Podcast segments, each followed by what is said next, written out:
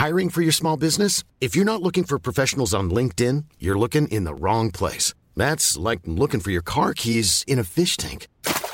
LinkedIn helps you hire professionals you can't find anywhere else, even those who aren't actively searching for a new job but might be open to the perfect role. In a given month, over 70% of LinkedIn users don't even visit other leading job sites. So start looking in the right place. With LinkedIn, you can hire professionals like a professional. Post your free job on linkedin.com slash people today. Hey, Dave. Yeah, Randy. Since we founded Bombas, we've always said our socks, underwear, and T-shirts are super soft. Any new ideas? Maybe sublimely soft. Or disgustingly cozy. Wait, what? I got it. Bombas. Absurdly comfortable essentials for yourself And for those facing homelessness. because one purchased equals one donated. Wow, did we just write an ad? Yes. Bombas. Big comfort for everyone. Go to bombas.com slash ACAST and use code ACAST for 20% off your first purchase. But over the years, I've thought, short of being a doctor or some kind of healer or carer, there's not really a better way of uh, spending your life than making people more cheerful than they were before they listened to or watched the program. Welcome back to the Humourology Podcast with me, Paul Boross. Today we have the award winning producer of Blackadder, QI, Spitting Image, and Not the Nine O'Clock doing the second part of our unbelievably interesting and wonderful conversation. Please remember to like, subscribe, and leave a review wherever you get your podcasts. When he's not acting as the creative force behind high quality comedy packed programmes, you can hear him as the presenter of BBC Radio 4's The Museum of Curiosity. Throughout his career, he has earned a plethora of BAFTAs for comedy and advertising, plus a Grammy and an Emmy. In 2011, he was appointed Commander of the British Empire for his legendary work producing television and radio. He politely professes to be Professor of Ignorance, but he sure knows plenty about producing a punchline and creating comedy gold. John, thank you so much. We're going to do part two. It's good to be back, Paul. And I've worn, worn the same tie and shirt as well. Continuity is everything. Yeah. What is what is the trick? You've worked with, I mean, many of, if not most of, the, the greatest comics of the last 50 years. What is it that their special sauce that makes them different? And have you managed to pick some of that up? Well, that's what I wanted to do. I set out when I left uh, university. I didn't want to be a lawyer. I thought, give myself a year and see if I can make it as a comic in some way. So I used to put on plays, and I used to act in those days, and and um, put on reviews and uh, do writing in my spare time and all that kind of stuff.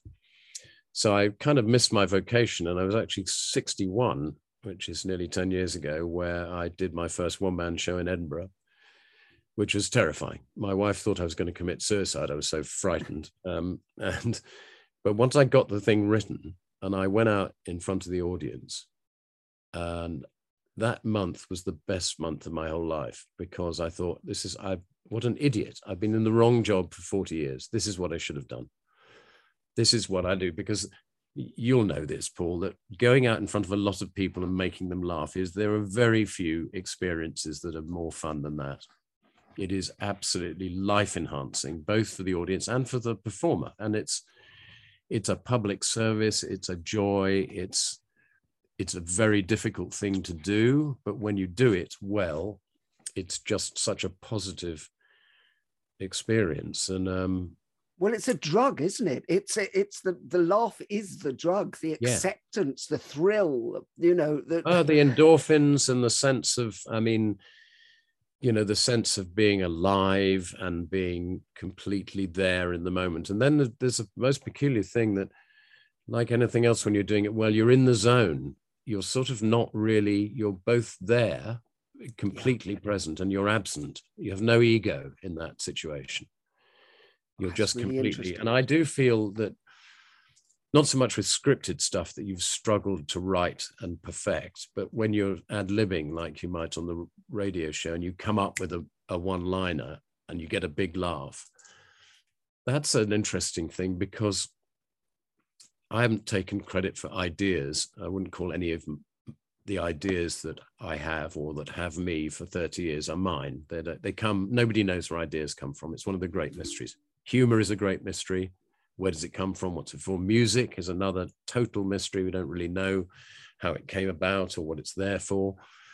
And these, these mysteries of how you are most yourself when you're not there, when you are completely in the zone, in the state of flow, as they say, that's great. And that when you you're funny off the cuff, which is such a pleasant thing, but it catches me by surprise every time. It's not. Stephen Fry once said a great thing. He said, "I don't really know what I'm going to say until my lips start moving," uh, and that's the same with being funny. Is that actually it's a gift? It comes from the sky, like many songwriters. Harry will always say that. He's Mozart used to say it. Noel Gallagher said that. Elton John. McCartney says that. Yeah. yeah you dream it or it comes to you from some other dimension and you just simply writing it down um, and so again it's a privilege and it's what one of the things that is is one of the things that we should all try and do is be grateful. If you have something like that to be happy and grateful that you do have it. As a psychologist i'm really interested in that because when i work with um, I, I, get called in to uh, work with ceos who have to make big speeches and things like that. And i always say uh, the first chapter in my first book was called it's all about them. Because if you are properly connected with the audience your unconscious can do the work because uh, as you probably know, your conscious mind can only hold between five and nine pieces of information at any one time. The unconscious holds millions. And that's when you're at your best, is when you are completely engaged. And that's what the art of, uh, I think, great humor or great comedy is that you're completely engaged and allowing the unconscious to do the work. And, and that's where the magic happens, if you like. I think it's, um, I've got a slightly different theory to that, which is I did a second one man show in Edinburgh a couple of years later, and that was about meaning. Well, what does it all mean? What's what's everything? How does it all fit together? And what I think about consciousness is that um, that really the brain is like a, a radio. What we think is we're a we're a, a, a broadcast to where the BBC we have these ideas, we make stuff, we have ideas, and um, you know we're very clever and some, but actually we're just a radio set, and that's why great art is coming from somewhere else. So it's more like a super conscious. So you're tapped in. Most people who are not creative are sort of blocked off from the universal consciousness, and creative people are sort of sick people who have a they they have a, a hole. There's a hole in the ceiling as it were through which the creativity drips. Because the mm. most the most brilliant people i've ever worked with rowan atkinson is one peter cook was another. They don't ever appear to do any actual work you know what i mean? Rowan just turns up and is extraordinary. He's extraordinary. It comes he doesn't really think about it. He thinks a lot rowan. He's a very serious minded guy. Mm. But when he's working, it just arrives. And the same with Peter Cook. I never saw Peter Cook pick, up a pencil even. He would just have a drink and start talking, and out it would come. It was like I say, he'd got a standpipe into an aquifer, and there would this gusher would come out all day until he went back to sleep again. You know, people often say to me, the reason I'm professor of ignorance at Southampton Solent University is they always ask me to be professor of comedy, and I say, but I don't know anything about comedy. I've been doing it for 45 years and I still don't understand the first thing about how it works. I mean, I know what's not funny. And one of the ironies and paradoxes about my job is most of it is knowing what's not funny and why it's not funny. And then we can editor. start again. Yeah, that's what I do. I'm an editor. I'm an editor with power, I suppose that's an amazing talent to be able to do it in the same way that you talked about Rowan and Peter Cook is that ability to turn off the conscious mind and trust it's the ultimate trust exercise that I know the funny will come. Hmm. It's, and it's that ability to never go, oh my God, what's next? You're Yeah. there, you're present, you're completely embroidered. Which I, I don't know if you watched the uh, Beatles documentary, The Eight and a Half Hours.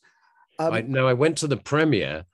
That was God, one of the great moments of my life, uh, Paul. So um, to a to get asked because I know the guy who runs Apple in the UK, John O'Clyde, and uh, he's a great friend of mine. So I went with one of our, well, our sort of uh, development uh, uh, elf Dan. So we went to see this. It was a fantastic evening, amazing. And there was an after party to which we got asked, and um, we're all sort of standing around. Paul McCartney comes in. He's in an incredibly good mood because it's gone really well, and it was a big risk they took, and you know nobody knew whether it was going to work, and it worked brilliantly. And so he was in a great mood, and I was standing there with Alan Yentob. Uh, behind me was Stephen Merchant, and Paul comes into the group. And I worked with Paul for three days in 1981, I think it was, working on a thing called Rupert and the Frog Song, trying to add extra jokes. Me and Terry Jones and Douglas Adams. oh, wow. So I just go over to Paul and I say, Hey, Paul, you won't remember me, but he goes, John Lloyd. And I thought, wow, that is what a guy to remember. You know, somebody who was a, a, a sort of nobody writer in 1981 from all those years ago. So that was fantastic. But it was it was an amazing piece of work, I thought. I, it's an amazing piece of work. And what I thought was fascinated, and, and for all our listeners who aren't in music or comedy, I think it, it translates to how creativity works in any industry, is that they let it happen. They just kept doing it and trusting in the process and being there for each other. And they created an atmosphere that was really comedic and funny, and they're Yeah, quipping yeah, and taking the piss definitely. and I mean, there, there'll never be another band like the Beatles. There, there's, I mean, I, I just don't think there's anything to touch them ever. And well, I'm- until waiting for complete- Smith, obviously. Uh, we we uh, had a, a plugger for a couple of years, a wonderful guy called Jeff, who had worked with Paul McCartney. He's a Scouser, had worked with Paul when he was much younger, and he said compares Harry to um, to Paul McCartney, Paul Simon, um, because of that thing is that the songs are such a pleasure to listen to, and they keep coming, you know, and they they're a bit like he's also genre is not something Harry does. You know, he's got all sorts of songs, all different kind of genres, and uh, um, and I was going to say the other thing is apart from Essex Builders, the other people who are great with humor at work are musicians. I mean, they love a joke, and their their banter in in sessions and uh, rehearsals is absolutely terrific. We howl with laughter. And I don't know why they're so connected, you know, humor and music as a comedy producer, you know you've got a hit when you hear that bands like it. You know, we're not the nine o'clock news, you know, the Rolling Stones listen to this, you know, watch this, you know. Well, I think it's to do with rhythm, to be honest with you, Yeah. because in order to tell a, a joke or to, uh, to do good music, you have to hear the rhythm of the joke. You have to hear, because well, you've worked with thousands of comedians, as, as have I, but it's all about they hear the rhythm. They make the neural, they connect the neural pathways, but they hear the rhythm of it. And I think uh, there's an overlap between them. And frankly, most musicians want to be comedians, and most comedians want to be musicians. There is that sort of, uh, and so that bonding in the middle. And I suppose it, it, it's ultimately, I think it all comes down to rhythm. I think that's very, very good. And it's like um, when you're working on a line, a, a joke, it's like poetry or it's like a song, is like when you get it right, that's what it means. It's right. It's not a matter of opinion. That's right. Those things are not right, and this is right. And I believe that we just haven't worked out the notation for comedy yet. There's no way of and we still don't really know why things are funny. We know why they're not funny, but there's definitely, a, as I say, it's like a line of poetry or a, or a hook in a song. It's just correct. That's the end of it, and then there's no no arguing. Yeah, that's really interesting because you know when you try and uh, you must have had this uh, with people who aren't naturally uh, funny, and you go if you leave it an extra beat, it will be funnier. You know, and that's you know musical notation in a sense. It's like another beat and it will be funnier, but some people don't hear that, and th- and that's why it fails to be funny. Um, well, actually, do you think that everyone on the back of that is potentially funny, or is it a gift given to the few? Well, I think there's very few people who have no sense of humor. I have met the odd one, but and and obviously I think people are you know funnier than some people are funnier than others. Um, and of course it depends on the context. You know some people are very funny in private and not very good or can't do any sort of public speaking. You know it's the the biggest fear people have as you'll know as a psychologist to 50% of americans would literally rather die than give a speech. They would you know they would rather be in the coffin than giving the eulogy. Jerry yeah Seinfeld jerry seinfeld isn't yeah. Yeah. I think it, it's like a lot of things. Is it unless you catch it young, it's difficult to. I think it's very, it's very difficult to. There are courses on comedy writing, for example. You can't teach somebody to be funny. You can teach them to tidy it up and be more logical and present the work better. But I think I don't know if it's innate or I don't think it, it it's something about your chi- early childhood. I think.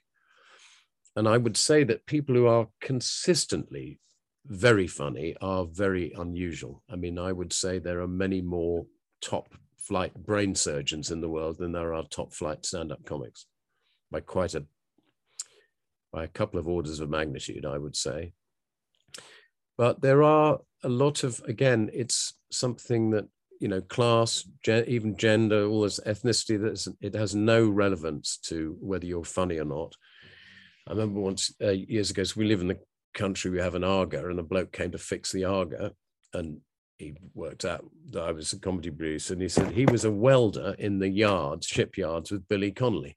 Oh, wow. And he said there were 50 blokes who were funnier than Billy. I find that hard to believe, but you can imagine, you know, the banter that went on amongst the welders. And I remember in the days when female stand-ups are very unusual, which is very recent. I mean, it's really only in the last 10 years that there's been an explosion of young women who want to do it.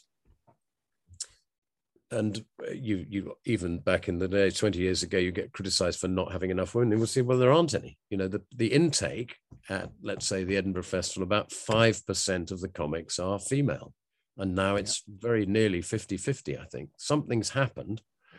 Whether great comedians like Jo Brand have set an example, I don't know. But, but women have always been just as funny as men in private. It's in a different, it's in a different kind of way. And that's what always used to puzzle me is why, if I want a really good laugh, go out to lunch with a, a bunch of women, you'll have an absolute fantastic time. But very few of them want to get up on stage and do it professionally. And that's changed, which is a very good thing, I think. Well, I think it's changed because of the bravery, uh, and I use the term advisedly, um, of Jo Brand, because um, I started working with Jo at the comedy store in Leicester Square. And there were, you know, there were a handful of women, but hardly any of them could properly do the midnight show, where you quite often went on at two o'clock in the morning to you know you remember the days where the audience went to heckle. And it was a very tough and jo talks about it in fact talked about it on this show that because she was a psychiatric nurse she said she used to get worse heckles during the day in her day job. So she she had that um, facility to rise above that. But it was very hard. And i think um, I think women are, are, are, nicer to each other, whereas men grow up, you know, chiding each other constantly. And maybe there's something about that that, that gives them a facility later on. I don't know. What do you think? Difficult to get into gender politics, but I, I think I think a lot of men are very disconnected. I think the the men that I get on with best, you find out you within five minutes, you think this guy guy's either been in therapy or he's a Buddhist, you know, or he's had a midlife crisis and started thinking about things. Any woman, the average woman, almost all women, the minute they start talking, they're straight into the big stuff, aren't they? You know, Yes. illness and children and, you know, the big things. And men are, you know, behind this pathetic cardboard castle of you know sport and banter and you know trying to uh, pretend you, you're not unhappy um, and it's again it's a terrible waste of uh, of the uh, of of that being disconnected. And and I, I don't know whether comedy's one way out of that. Uh, because as you said earlier i mean comedy is a great thing for joining people up. Music is a great thing for joining people up. You know conversation should be a, a great conversation should be ah there's connections all over the place you know like the first time we spoke you think this is ridiculous. We've never met. You know we seem to there's so much in common here. And it's something that i certainly do. One of the things that harry and i share is we like to talk to everybody you know if you're talking a minicab driver or bus driver or just a bloke cleaning the street you know. You talk to anyone it's extraordinary what what how much it improves your life because you just learn these fantastic stories everybody has a story you know and uh, it, it just makes you feel better the fact that you go through life not being frightened of everyone else but of thinking i wonder what that person's got to say I, I couldn't agree more. I think that, that that's in, um, the first time we spoke, we we spoke about the, this. My son Sam, very similar to Harry, has grown up just going out, chatting to anyone because, and interested, being interested. You know, your company's you know quite interesting, limited. Being interested in other people, I think, is the is the best way to connect and also get on. For all of our listeners who are thinking, oh, well, what's this got to do with my job or my relationship with my children? I think it's uh, it's the core of everything. Be interested. I remember Yeah. being skiing with my friends, and my friends, uh, I I went over to the other side and I was chatting to a guy who was sweeping out the bar. And I was there for 45 minutes and they went, What are you doing? I went, This guy's fascinating. He's come from the Slovak Republic and he used to be a professor over there and now he's doing this. And then It's got a fascinating. And by bonding with uh, this person, I got so much. But some people don't realize that you, you can learn so much, but also get so much more love and, Yeah. and laughter from connecting. Yes, it's uh, I I just don't understand how anybody ever gets bored. I mean, well, it, it's just baffling to me that people can be ever bored. That there's so much to think about, so much to look at, so many people to talk to. It's just the ignorance. Is it? It's yeah. Hmm. Well, we just uh, general ignorance, uh, which is uh, ignorance. Yeah, yeah. Planning for your next trip? Elevate your travel style with Quince. Quince has all the jet setting essentials you'll want for your next getaway, like European linen, premium luggage options, buttery soft Italian leather bags, and so much more. And it's all priced at 50 to 80% less than similar brands. Plus, Quince only works with factories that use safe and ethical manufacturing practices. Pack your bags with high-quality essentials you'll be wearing for vacations to come with Quince. Go to quince.com slash trip for free shipping and 365-day returns. Hi, I'm Daniel, founder of Pretty Litter. Did you know cats tend to hide symptoms of sickness and pain? I learned this the hard way after losing my cat, Gingy. So I created Pretty Litter, a health monitoring litter that helps detect early signs of illness by changing colors, saving you money and potentially your cat's life. Pretty Litter is veterinarian developed, and it's the easiest way to keep tabs on your fur baby's health right at home. Go to prettylitter.com and use code ACAST for 20% off your first order and a free cat toy. Terms and conditions apply. See site for details. Hiring for your small business? If you're not looking for professionals on LinkedIn, you're looking in the wrong place. That's like looking for your car keys in a fish tank. LinkedIn helps you hire professionals you can't find anywhere else, even those who aren't actively searching for a new job but might be open to the perfect role. In a given month, over 70% of LinkedIn users don't even visit other leading job sites. So start looking in the right place. With LinkedIn, you can hire professionals like a professional. Post your free job on linkedin.com/people slash people today. Wow. Nice. Yeah. What you're hearing are the sounds of people everywhere putting on Bombas socks, underwear, and t-shirts made from absurdly soft materials that feel like plush clouds. Yeah, that plush. And the best part? For every item you purchase, Bombas donates another to someone facing homelessness. Bombas. Big comfort for everyone. Go to bombas.com slash ACAST and use code ACAST for 20% off your first purchase. That's bombas.com slash ACAST. Code ACAST.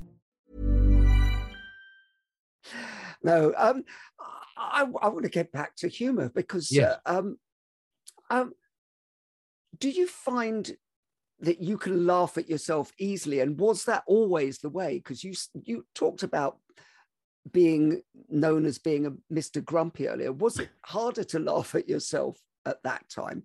And do you think it's important? Yes, I mean, I think you should laugh at yourself. I, I'm not sure how good I am at it. Actually, it's. Um, I think I'm probably quite sensitive to that, and cer- certainly was uh, historically. Um, but yes, we should laugh at ourselves in particular, and and in general. You know, to not, you know, the current vogue for taking offence at everything, rather than, you know, a bit of teasing doesn't doesn't isn't so terrible most of the time. But you know, I think it's well, I think there should be more laughter, you know, everywhere. You know, I think there should be more laughter at work and more laughter, you know, in in the family and and and you know, my kids do that thing. Oh no, I was when I'm making a point at lunch or whatever, always wave a fork, and they all do that. Oh, he's waving his fork again. So I don't mind that, but um, no, I don't think I do mind uh, when people t- tease me about things. I, I'm I'm okay. I think I, I can probably cope. It's it's so interesting the question of whether humor is.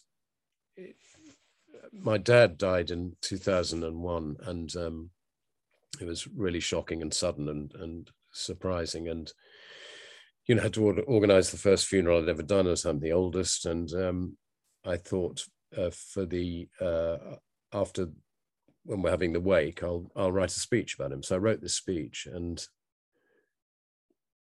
I said some very funny things in it. And then just before I was due to give it, I didn't tell anyone I was going to give it. I suddenly realized that all the jokes were against him. They were all about, you know, he's the things that he uh, made mistakes of falling through the roof when he was trying to shovel snow out of the rafters. And I thought, I can't do this because it sounds like I don't like him, which wasn't at all the case. I was very fond of him, but I just thought they were jokes at his expense. That didn't seem right to me. I don't know why that suddenly occurred to me. I've literally never told that to anyone, I don't think. But you can do some things which are, are jokes about because my father died uh, six and a half years ago, and I had to do that same thing of writing the eulogy, and uh, it's it's very much about it's about them. So you have to bring out their foibles, but it's it's done with love, isn't Yeah. it? uh, the best eulogies I've ever uh, seen uh, are, are part, uh, part, or, you know, that you want the whole person. So uh, we had a memorial for John Sessions the other day. Um, great, great friend. to Go back a long way with him. Brilliant actor. Very troubled person, but kind as you kind as you like.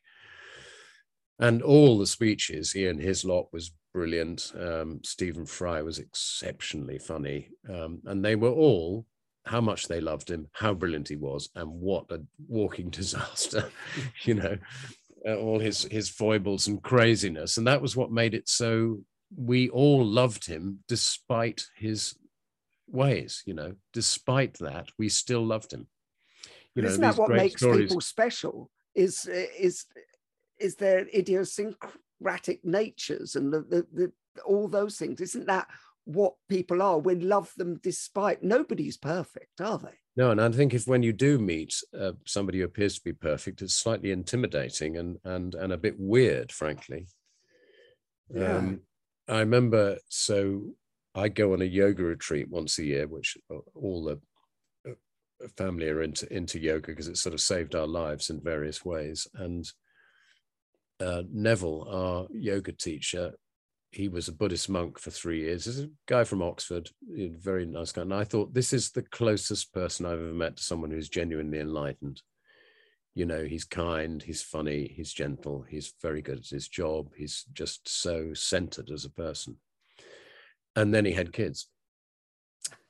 And he said, Oh, John, this is, oh, it's, it's and suddenly is a human being. And now, yeah. okay, I can love you completely, Neville, because now, you know, because you can you can present quite well as a single person as long as that, that you're not physically ill and so on. You know, you, I don't think anyone can do that. As a, you know, as a as a mother or father, being a parent is a very very difficult calling, and and it's frustrating, and it makes you frightened and angry, and uh, and all those things.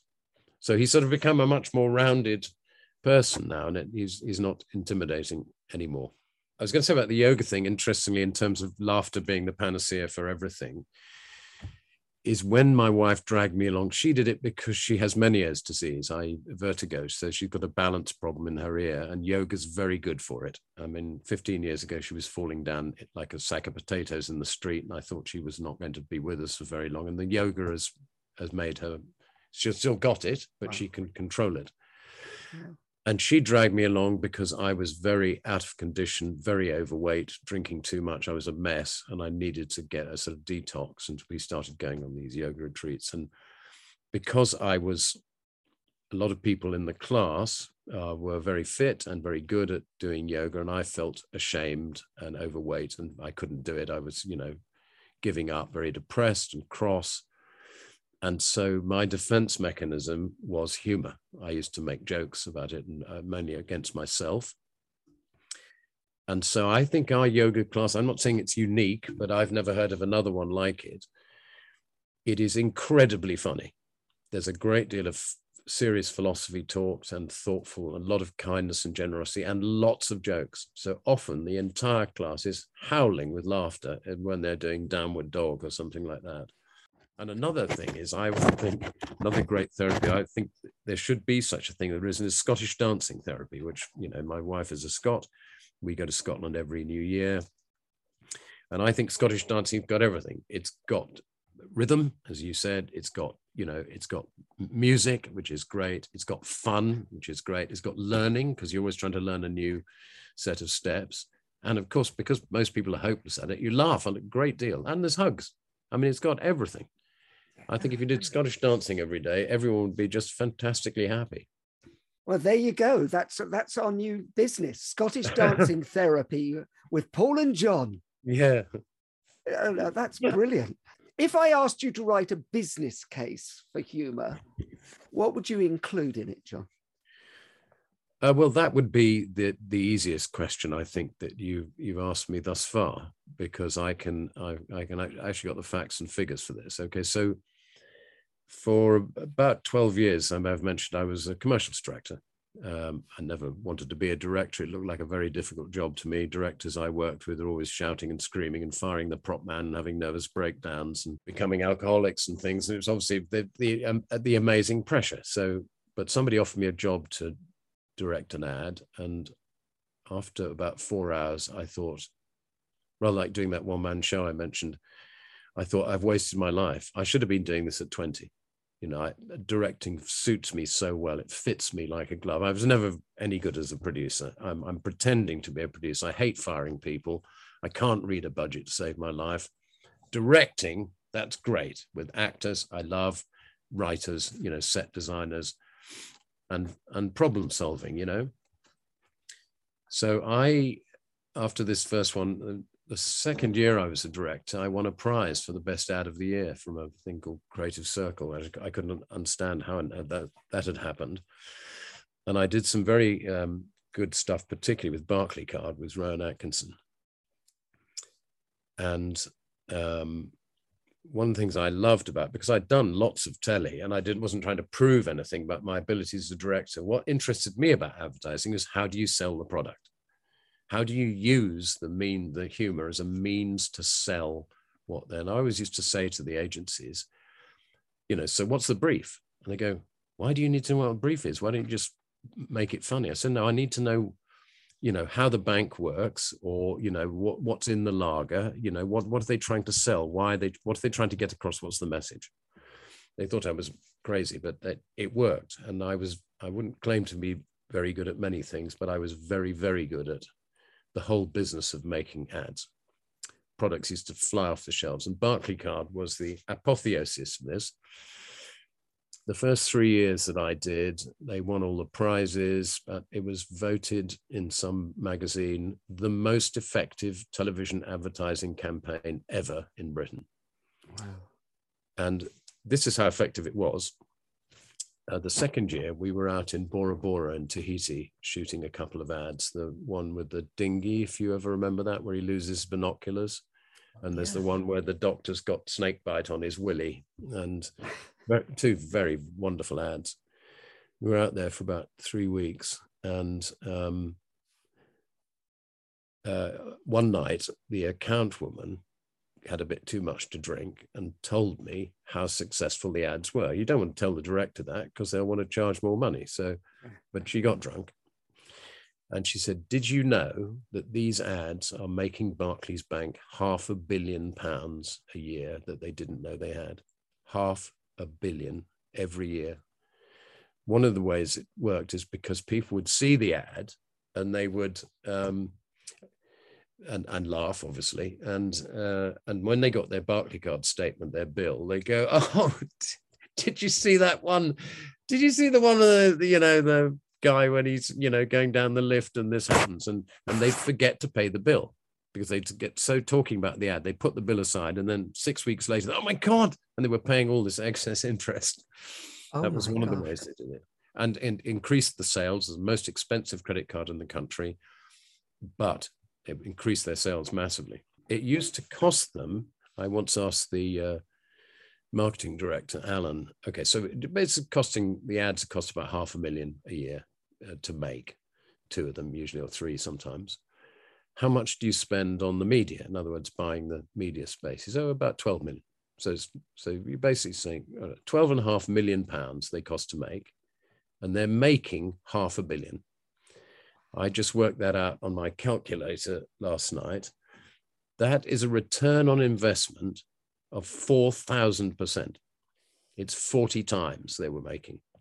So if that isn't a good case for comedy and business, I don't know what is. And and I did this a lot. We we did a very successful series for Red Rock Cider with Leslie Nielsen. I did um, Abbey National with Alan Davies for years and years. Harry Enfield and I did some fantastic work for Dime Bar. And product used to just fly off the shelves because it's like, you, you know, because I was really interested in the clients, used to get on very well with the clients. And, you know, and I would turn up in a suit and the agencies would go, Are you mad? I said, Look, I'm a public school boy. When I go to a meeting with, it, you know, 30 people, I wear a suit and tie. That's the way I'm built. I don't wear my leather jacket. It's rude. And so all the marketing guys and women, all in their grey suits and and so on, would think, oh, he's like he's like us. He's actually interested in what's in the lager. You know, he cares about how the car performs. You know, he's not just in it to show off and win prizes. And I found that absolutely fascinating. Again, the, the problem solving thing how do you take this thing that's not selling and make it sell? So there was a very, uh, one very successful I did was for Boddington's beer as takeaway oh. beer, you know, Boddington's, and it was called yes. Boddington's. Do you remember those? The cream I, of Manchester. That's right. So with, with the the Boddington's. No, that was one of mine. I did the oh, very okay. first one, um, and it was uh, set, and we made what looked like the coolest New York loft with um, in Manchester, and it was very very beautifully designed and uh, and a very funny thing where there's this woman uh, putting um, cream on her face, you know, oh, and right. then yeah. you see her hand go into the beer, and it's you know Boddington's the cream of Manchester, and then her boyfriend comes in, and he says, "Hey, you smell gorgeous tonight, pet." and then it was done. But what was clever about it is it was done to make Mancunians look incredibly sexy and cool. And when they used to show this ad in pubs in Manchester, it used to get cheered. and it took the brand from the number 14 takeaway beer in the country to number one, like overnight. Well, there you go. Funny equals money. It does absolutely. Quality absolutely pays dividends, um, and and and comedy especially. Brilliant. Well, we've reached the point in the show uh, where we're going to do quick fire questions. right. okay. Quick fire questions. Who's the funniest business person that you've met? Jimmy Mulville, who runs Hat Trick, very funny. I Griff Jimmy, Rhys yeah. Jones is an extremely uh, good financial operator and, and little in his own little way and is hilarious. One of the b- best anecdotalists ever. Richard Curtis runs a big thing. He's extremely funny public speaker. I did meet a few sort of chief execs in my time in advertising, but I don't remember. I always remember that if you get right to the top, that person's usually rather wonderful, brilliant, got plenty of time, listens, not at all a bully. The middle ranks are often quite difficult. The people at the top are good, but I don't remember them being particularly funny. And then other people, again, I don't know if you call them business, but my bosses at the BBC, David Hatch, who ran comedy and then the whole of radio, was a brilliantly funny man. Jim Moir, who's still with us, who ran Radio 2 and BBC Light Entertainment for a long time. He's also funny. David Hatch and I have a, a connection, which is when I was 11 years old, they wanted ordinary children from ordinary backgrounds, not stage school children, to do a BBC Radio 4 show called From Us to You. Mm. And I was one of the five chosen to do it. So I worked with David Hatch and Simon Brett. You know Simon as well? Simon and uh, well, Simon's my great friend. He, you know, I'm I'm a godfather to one of his kids, and he he and David were the people who recruited me to the BBC. What book makes you laugh, John? Lucky Jim's a very funny book, uh, pro- probably terribly politically incorrect now. I don't know, but I haven't read it for years and years. And you know, plug my book, The Meaning of Life. I still find that funny. It's a brilliant book. That Douglas and Douglas Adams and I wrote in in the early '80s, and uh, that um, that tickles me. But uh, no, I don't. It's a bit of a busman's holiday reading funny books. You know, hmm. Oh, I don't. well, I- no. Even even going to see comedy, I'll go to see you know Bill Bailey or Sean Lock because there was so sad about Sean So sad. but but uh, go and see friends to support them you know uh, rob brydon or jimmy carr or whatever but i wouldn't fortunately somebody else has to go and see the, all the young up and coming comics as their job which they're happy to do but i would you know i say it's too much like work to me No, I get it. You mentioned Jimmy Carr earlier on, who I think proves that fact beautifully when because he he takes very very difficult topics and approaches them in a way that makes that makes them funny. I think that that's a real art, and that's. I just wondered if there was anything personal that you think, but I I, I I'm with you. I think if it's approached in the right way, with the right attitude, anything can be funny. Well, I think Jimmy certainly does that. And what's so amazing about him is that, you know, he makes jokes about Paralympians and they adore him. You know, the thing is, Jimmy's Jimmy's a very good man. I mean, I he's a very good friend. He's a great person. He's a, somebody who's developed very well. He's had his crisis very early in his 20s when he lost his faith and, you know, walked out of his job and went into therapy and rebuilt himself and he's now a bit like you becoming something of a psychologist. You know he's writing books on how to live better and he's got a little boy and he's happy. It's and he's the most generous person. You've got to see jimmy with i remember he used to be very good friends with stephen hawking most unlikely thing. And Stephen used to come to Jimmy's parties, which are the best in London, in his wheelchair with his carer.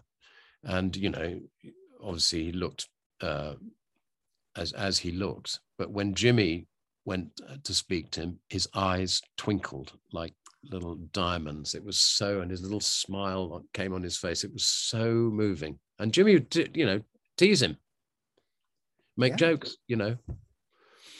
That's Yeah. well, that's beautiful, isn't it? Because actually, the, when you know you are very close to a person, you can tease. You can chide, you can play with somebody, and people love it because it's done in the right spirit. I've, Oh, I love I've that. seen. I've for te- ten years. I was the sort of um, a talent booker for a, a show we used to put on at the New Theatre in Oxford in aid of in aid of a children's hospice called Helen Douglas House, and I used to, you know, pull strings to get Rowan and Jimmy and people like that. And I remember how kind Jimmy was to ordinary people who particularly, you know, disabled people or kids or whatever. He's always got the time and he treats everybody exactly the same friendly, teasing, respect. Beautiful.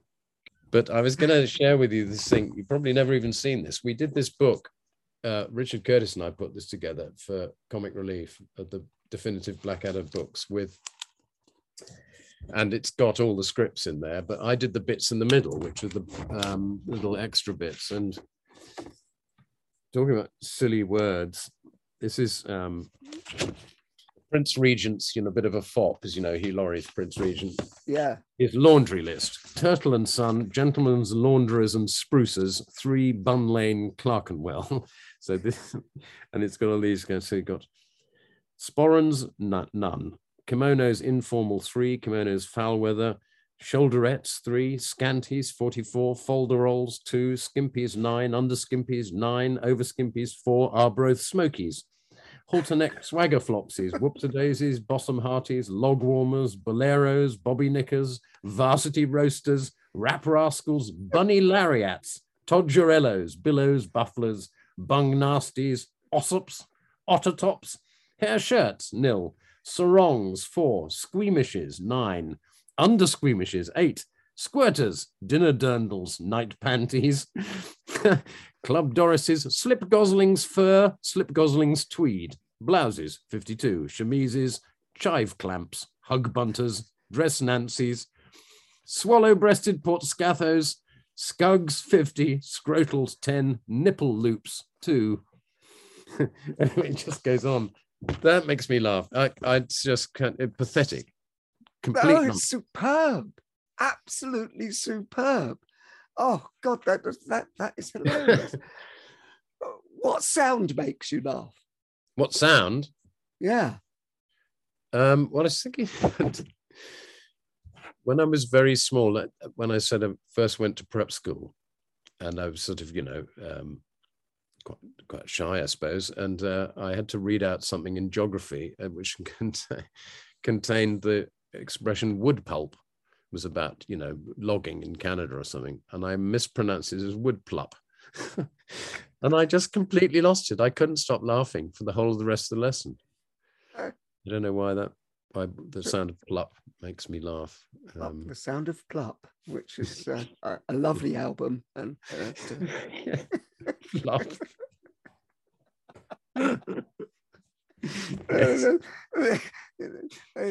The name of Waiting for Smith's new album, The Sound of Plop. yeah. Two grown men giggling. Um, and finally, Desert Island gag number two, if you'd be so kind. Well, this is my current favorite um, because it's sort of top, quite topical, and it's about this uh, uh, two old couples uh, who've uh, just come out of lockdown, and they uh, they're going for a walk in the park, and uh, one old chap uh, says to the other, he said, um, "We uh, we went out to had a delightful evening, the missus and I, the other night. We went to this, I believe they're called gastro pubs." He said, "Oh, very nice. Yes." He said, "A very, uh, very pleasant, congenial atmosphere, excellent food, and, and very good company. Indeed, I would highly recommend it." And the other chap says, "Oh, well, and what is the name of this establishment, if I may ask?" And the chap says, "Oh dear, oh, uh, oh dear, no, it's gone. Uh, oh, it's gone quite. You have to help me out. It's gone quite of my head. I can't remember." He says, uh, "It's a well, uh, it's like a flower, uh, which is like, uh, and it's got these like often red and white, sometimes pink, and it's got these like thorns sticking out the side, isn't it? What's that?" And the guy says, "Oh, well, that'd be a rose, wouldn't it?" he said, "Yeah, thanks very much." He says, "Rose." What was the name of that restaurant we went to the other night? Oh, absolutely superb. John Lloyd, thank you so much for being a wonderful guest on the Humourology podcast. Thank you, podcast. Paul. It's been great fun. The Humourology podcast was hosted by Paul Boross and produced by Simon Banks. Music by Steve Hayworth, creative direction by Les Hughes, and additional research by Helen Sykes. Please remember to subscribe, like, and leave a review wherever you get your podcasts. This has been a Big Sky production.